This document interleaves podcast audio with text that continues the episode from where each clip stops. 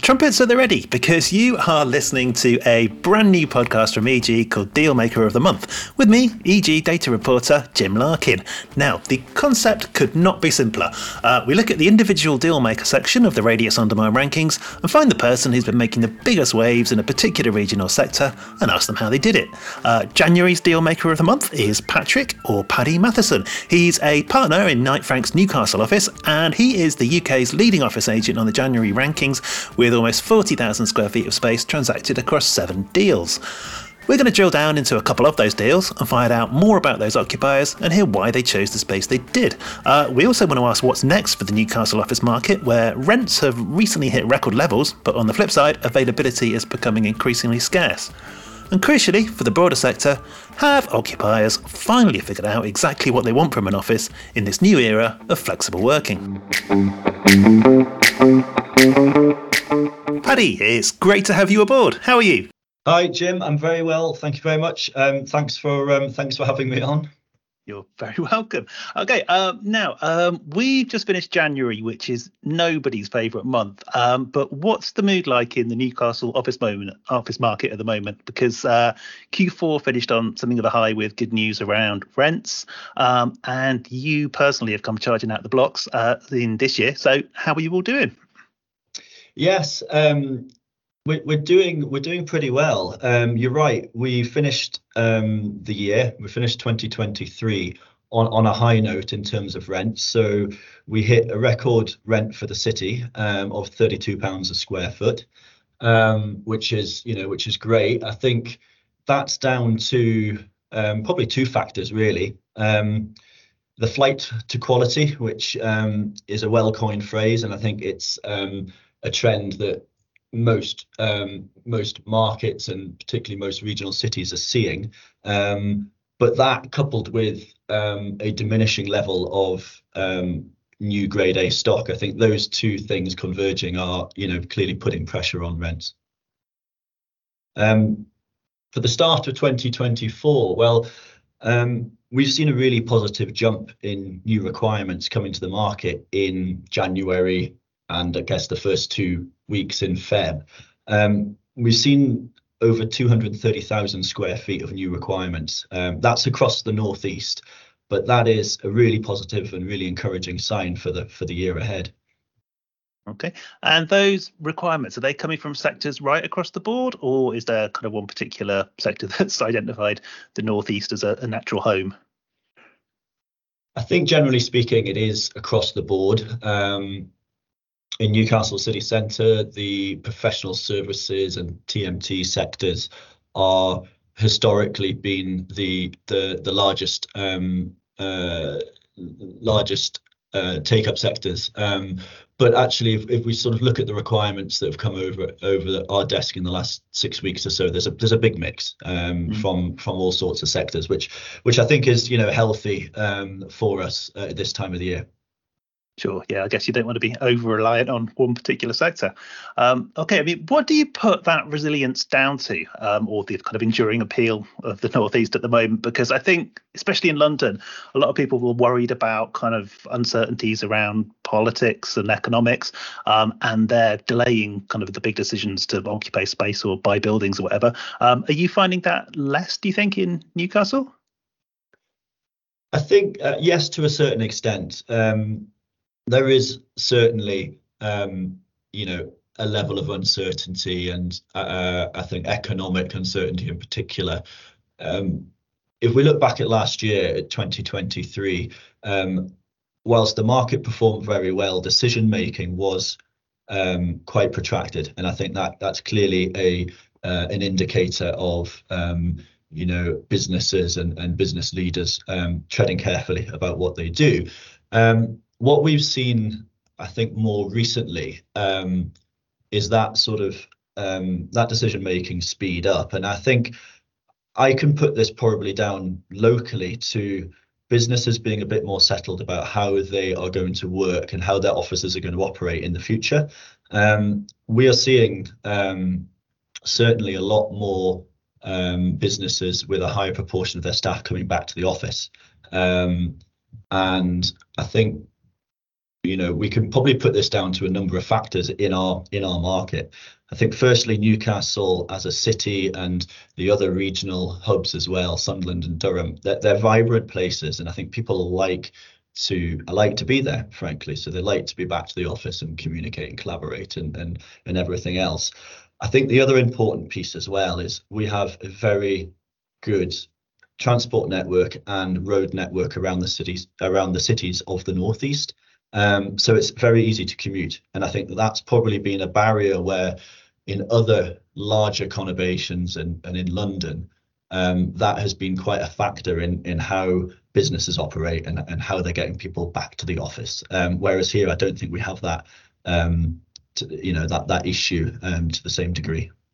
Sure, good stuff. Okay, um, right. Uh, let's drill down into some of the January deals you did, starting with uh, just over 5,300 square foot let to Knights Professional Services at uh, Bank House on Pilgrim Street. Um, can you give a bit of a background on the building itself in terms of when it was built, who owns it, um, and what it offers tenants? Sure. Yeah. So Bank House, um, Bank House is uh, in a in a prime prime position in, in Newcastle city centre um, on Pilgrim Street. It's it's a new build. Um, it PC'd in April 2023, so just nine months ago. Um, 120,000 square feet of net space um, over over 12 floors, so so 10,000 square foot floor plates. Um, it's been it's been very successful to date. It's over 50% um, let at the moment. Um, it has been a very popular building in the market for for a number of reasons. Um, the quality and specification, um, I guess, is is as you would expect any new build in a city centre. Um, sustainability, which is clearly a big consideration for occupiers, um, has you know has sort of led the way in the marketplace. It's been developed by Motcombe Estates, who uh, are, are regenerating a large part of East Pilgrim Street. Sure. Okay. I was going to come on to that in a sec. Um, who are the other occupiers then? Who are the neighbours going to be? So the neighbours for Knights are DAC Beechcroft. Um, they were the first occupiers into the building and and took 15,000 square feet um, on on PC. You've also got Oliver Wyman, um, the insurers, and Barclays as well. Okay, that's a pretty good, pretty good tenant mix. Um, I mean, and on that deal, were you working for the landlord or the tenant there? So we were representing Knights, so we were yeah. Um, we were sort of managing the acquisition there. Yeah. Yeah, sure. Okay. Um, how different is kind of that process when you're sitting on that side of the fence as opposed to working for the landlord? It's um, I mean, you clearly you're, you're you're looking at the market through a different lens, um, and you know that I think the key to it is really getting a deep understanding at an early stage of what an occupier is looking for and what drivers um, they have, and um, you know it's it's it's a part of it's it, it's a part of the process that I very much enjoy, mm. and it's um, you know you're you're looking at the, as I say, you're looking at the market through the lens of the occupier um, and really getting under the under the skin of of um, of the process. Sure. Okay. Um, do you know kind of which other buildings they were looking at and why in the end they they they went for Bank House? Yeah. So we we initiated initiated the search um, across the whole city centre, looking at uh, high quality refurbs and new buildings. So there were there were a number of options that we looked at. Um, I think ultimately it came down to um, to the specification, the the layout of the floors in Bank House for this particular size um, were um, you know were very easy to space plan, very easy to fit out, and I think that was uh, that was one of the key drivers, along with the facilities that Bank House offered um, Knights uh, in terms of um, sort of end of journey facilities and the shower facilities and the, the, the sort of cycle and other well-being pieces. Sure. Okay. Um, and they've also signed up for a 10 year lease, which sounds quite long in the current climate. Um, but is that fairly typical you're finding for, you know, a client like that in, in that type of space? I think, you know, f- flexibility um, is certainly a trend in the market, but what we are finding though is that our occupiers that are settled in terms of their longer term needs are still signing up you know for for the longer terms. You know typically the average lease length or term certain in the market maybe five years but there are there are a number of businesses and actually we're we're doing several transactions at the moment on 10 year leases. So i think it really depends on on on the nature of the business growth strategies um you know how they sort of i guess how, how they are in their in their business cycle. Um but yeah there are there are still longer terms um and clearly you know the metrics of having a longer term the incentives and the i, I guess the value of the deal um that is driven out of that Sure. Okay. Um, now, you kind of mentioned this earlier. Um, developments around Pilgrim Street. It's not traditionally been one of you know the the prime streets within the city centre, um, and I don't think the presence of commercial union house helped with that a lot. Um, but um, there now seems to be a, a, lot of redevelopment going on. Can you just kind of talk through some of the changes that are underway there? Yeah, certainly. Um, the word transformational get used gets used a lot, I think, in in property. Um, but I think it, it is definitely the right word to describe what's happening on Pilgrim Street at the moment. So, so Pilgrim Street, um, you're right. It it wasn't uh, a traditional office location um, in the city. Um, Newcastle has a very sort of tight urban core, a lot of listed buildings. Um, and I think um, that has created um, development sort of around the periphery, if you like, still in the city centre, but around the periphery. Um, East, uh, sorry, Pilgrim Street, um, so has been a part of the city that has probably um, not seen any major construction or, or, regeneration for some time. But Motcombe, who are behind the regeneration, have um, basically embarked on quite a major um, major change all the way from the Tyne Bridge in the south all the way up to Northumberland Street. It's I guess it's three city blocks of redevelopment. You've got the bottom uh, southern side, which is where Bankhouse is, and that's sort of the I guess the office nucleus of the scheme. If you then move up Pilgrim Street, um, you have Warwick Chambers, which is a listed building next door to Bankhouse. That is currently being um, redeveloped into a leisure destination. So it will have a number of restaurants, bars, uh, live music venue within the building. You then move up onto the next block of the street, and the old fire station um, is being transformed into a um, Gotham Hotel, um, so five star boutique hotel, which is on site at the moment. And then the final piece of the jigsaw, and probably the, the biggest part of the jigsaw, is at the northern end, which is Pilgrim Place. Um, sorry, Pilgrim Quarter, beg your pardon. Um, and that is a um, 465,000 square feet of offices, um, which is the new HMRC um, building. So and that is you know that that bookends the top the top or the northern part of the development um, but also borders straight onto northumberland street which is the main shopping street. So mm. it's um, a major major re- regeneration of a, of a large part of the city.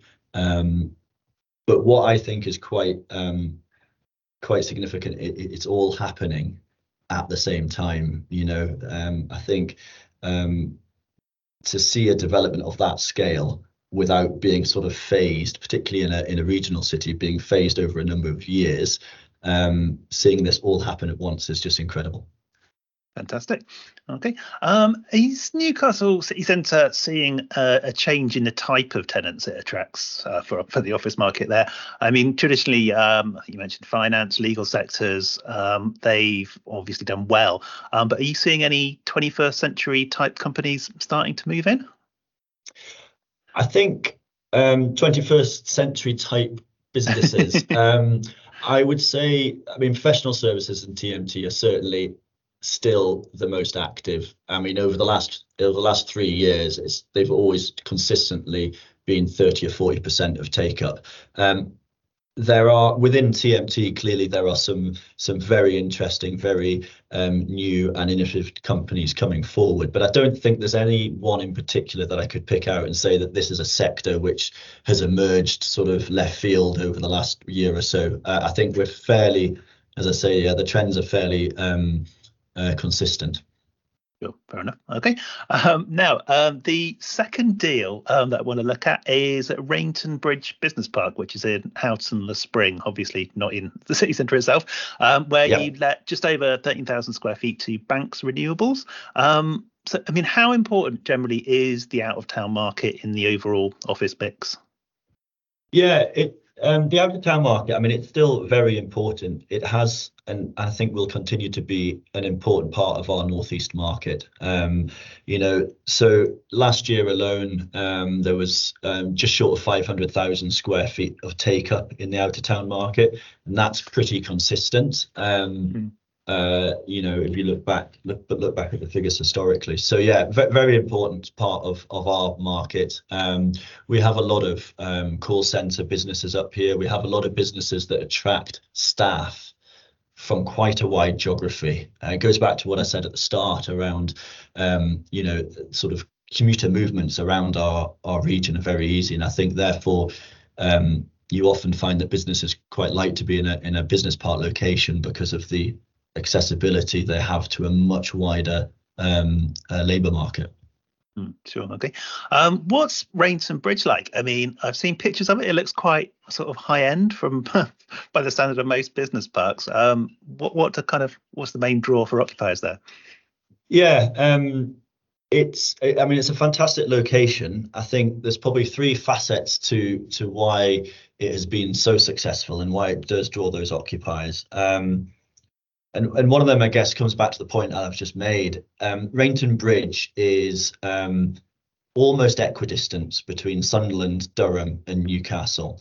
Mm. Um, and sitting sort of central to three big conurbations, it therefore uh, acts as a really good position if you're looking to tap into a number of, as I say, number of of employment pools.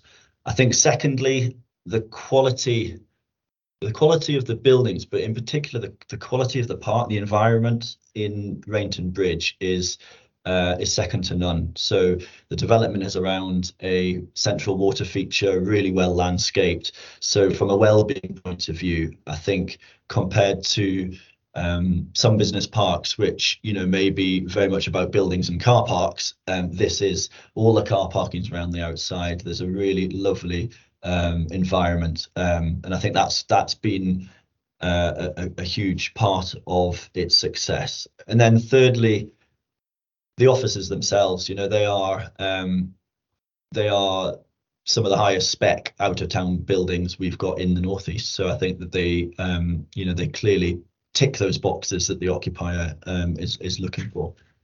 Okay. Um, what's the ownership structure like there? Is there is there one landlord for the whole thing, or is it kind of split up? Yeah, no, there's there's one landlord for the whole of Rainton Bridge Business Park. Um, so Praxis um, are okay. the owners of the park. Uh, they they bought the park um, perhaps 12, 18 months ago. Um, and yeah. Sure. Okay. Um, and Banks Renewables, the tenant there, um, what do they actually do, um, and what were they looking for from from from from, from the office? Yeah, so Banks Banks Renewables, um, they're a UK onshore wind developer mm-hmm. and operator. Um, so they're they're a homegrown northeast business. Um, they've got eleven onshore wind farms uh, across Yorkshire, the northeast, Scotland, and the northwest um, and they uh, they were looking for a new HQ. Um, they're part of the Banks Group, um, looking for a new HQ for for the renewables um, for the for the new renewables business. Sure. Okay. Um, and they also they signed for a ten year lease. Um, was that kind of pleasing? Uh, yes, absolutely. Um, I mean, it, it's what I would say. It's probably it's great to see a business like Banks, you know, being a northeast business and watching them grow, and then it's good to see them committing, um, you know, committing to this park. It shows that mm. they they want to make this their long term a long term home. Okay. Where had they moved from, by the way? Was it nearby? Yeah, so they, they'd moved from um, sort, of, sort of west of Durham, effectively. Right. So I guess that comes in into the um, you know to the point I made earlier around locations and the and the sort of the ability to um, to be accessible to a lot of the region from from Rainton. I think that was probably one of the drivers um, for their shift in location. Sure. Okay. Um, and the rental figure we've got for that deal is fourteen pounds fifty per square foot. Um, how does that compare to you know the standard rate for most out of town parks at the moment? So it's um, so fourteen pounds fifty is it's the highest out of town rent in the Sunderland sort of sub market. Um, It's not quite uh, not quite as high as perhaps some of the you know larger former enterprise zones on you know on North Tyneside, um, but it is you know it's a, it's a, certainly a strong rent for for the Sunderland and Durham market. Um, but I think that that's just reflective of the of the quality um, of those buildings, and I think also the investment that Praxis has put into those buildings since they um, since they've um, taken ownership of them. Um, the building that um, Banks Renewables have moved into was um, uh, subject to a major refurbishment last year, with particular focus on the sustainable elements of that. So moving it to an EPC um, looking at a new electric VRF system, um, all those sorts of things. And I guess with banks being who they are, that mm. was clearly an important part of their decision making. Yeah, sure. Okay. Um, and how does, as an agent, how does the city centre compare with out of town in terms of the incentives that you have to offer tenants? I mean, you mentioned earlier that uh, there was quite a shortage of space in the city centre. Does that so? Does that mean you can sort of afford to be less generous with rent frees and that sort of thing in the city? Generally speaking, uh, yes, it does. Mm-hmm. Um, but it does probably depend on quite a few factors. So, you know, lease flexibility is is clearly a, a factor in, in how much incentive an occupier is likely um, likely to get. The grade of the office accommodation, and I guess of course the size of the deal as well. So there's lots of different factors that go into it, and I think that um, yes, there is there is probably a um, you know a greater degree of incentive given in the out of town market, but it's not particularly clear cut um, because of sure. because of those um, those factors sure. I've described. so yeah, so location is is not the only factor. Okay. Um, on the subject of um, scarcity of space, um, what are some of the new developments that are due to come onto the market this year that you're particularly excited about? I mean, both in terms of city centre and out of town. Yeah, um, it's that's an interesting question. So I mean, we're at quite a pivotal point in our city centre market. Um, there are no new buildings that are being uh, or commencing construction this year on a speculative mm. basis.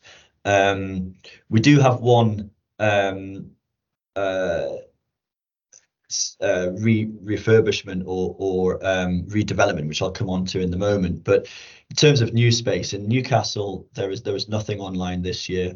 However, in Sunderland, um, there is Maker and Faber, which is there are two buildings being developed by uh, Legal and General and landed in Sunderland city centre, and they are due. They're under construction at the moment. They're due to PC in June this year, um, and that'll bring over 150,000 square feet of prime grade A stock. Um, and that's you know that's really the that's the only speculative piece PCing buildings uh, this year.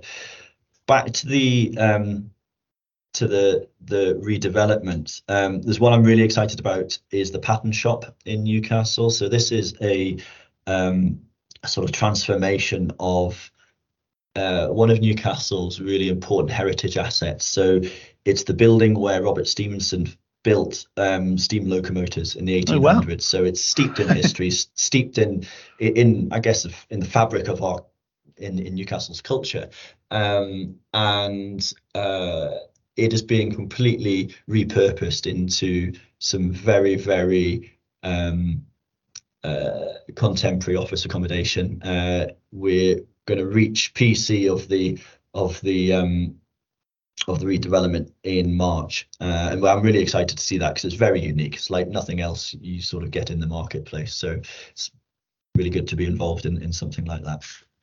Sure. Okay. Um, and I've seen you're also behind a building called the Pioneer.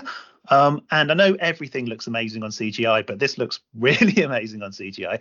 Um, when is that due to sort of be? Well, I mean, has building started, or I mean, is there a date for when that's going to start and when it might be available?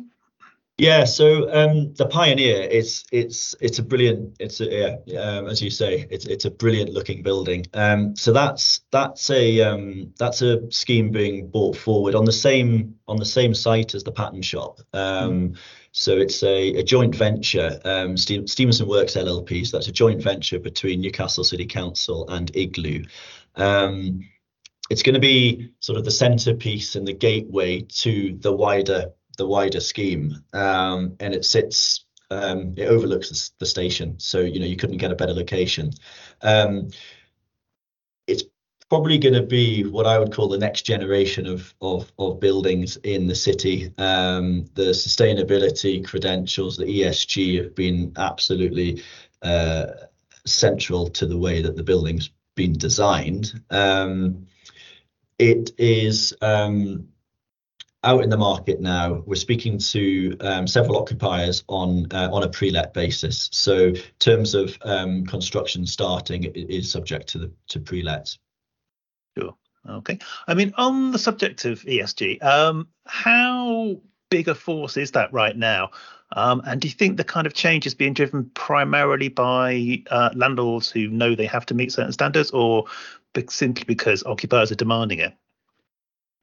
It's a you're right it's a really big driver at the moment. Um, i think in my view it's been driven um, by both by both the law demands and the occupier expectations. Um, you know from from an occupier's point of view um, we're seeing more and more uh, a, the requirement for you know EPC or, or, or certainly B um, as well, um, all electric buildings that's almost becoming a prerequisite for a lot of businesses. Um, on the landlord side, yes, you've got you've got the law demands, and you know we've we've been working with a lot of landlords over the last probably two years on some quite major refurbishments, and that point has been central to everything that we've been doing, looking at how we future-proof the buildings, not just against what legislation you know might be coming down the road, but more importantly, where the occupiers are looking to be and what they're looking to, um, you know, what credentials they're looking to hit. Sure. Okay. Um, and also, I mean, a lot of the office talk we hear at the moment it focuses on the really futuristic high end stuff um, but is there still a certain level of demand for I guess you'd call it bog standard office space from companies you don't want to be paying 30 pounds plus a square foot we don't use the words bog standard. um, no, so um, uh, but on, on a serious note, I think it's an in, it's a it's a very interesting question, and and I think what we are seeing in the market, and I guess this is all underlined by this flight to quality.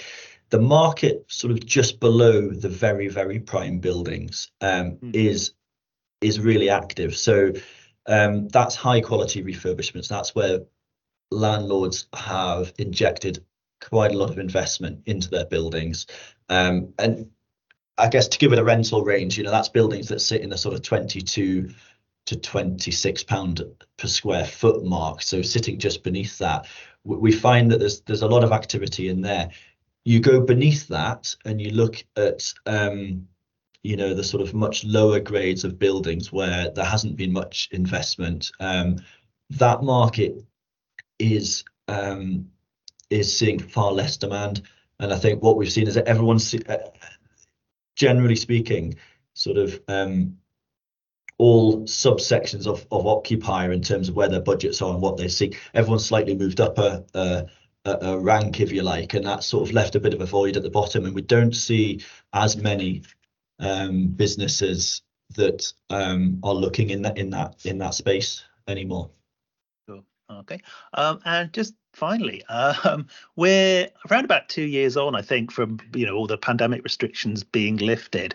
Um, so you know we've had time for the dust to settle a little bit on all the disruption that that, that caused. Um, are we kind of at a stage now where we can confidently say for maybe the next five or ten years what occupiers want from an office, how they're going to use it, um, and you know how full they're going to be? Wow, that's there's a there's a lot to unpack there, and um, I guess there's I don't have a crystal ball.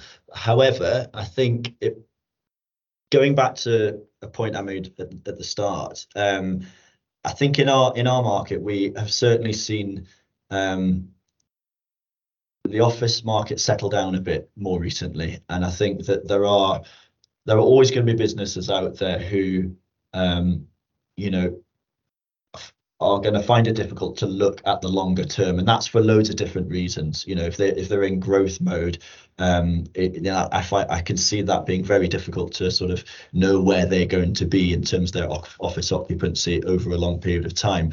However, I think for the majority, what we're seeing is that most businesses are a bit more settled. There certainly seems to be a more office first approach to um, the people that we're speaking to on a daily basis. And I think that um, you know innovation in in office fit out and things have come it's come a long way in a short space of time. And I think now we're seeing people being a bit more confident because they know that they can they can set a set an office out, um, have a bit of flexibility in there to um, you know increase the number of desks or decrease the number of desks. But generally speaking, there is a bit more. They feel a bit more certain about it. Um, so, you know, I think there's always going to be um, an element of um, things evolving in time. Um, but I think the the kind of big shock I feel as though we're we're, we're over that now, um, mm. and, and most people have found their way through that. Sure. Yeah, I mean, we've definitely moved on from the days where the big debate was whether the office was dead. It, do, it does certainly seem to have a absolutely. Future.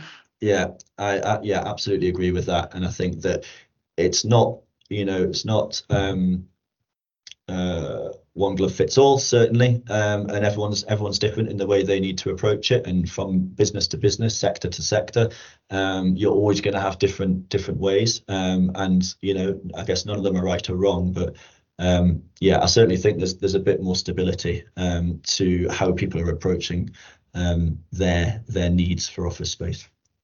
Excellent. Okay. Well, on that optimistic note, I think we'll bring things to a close. Paddy, thanks ever so much for your time. Really appreciate that. Absolute pleasure, Jim. Thanks for having me.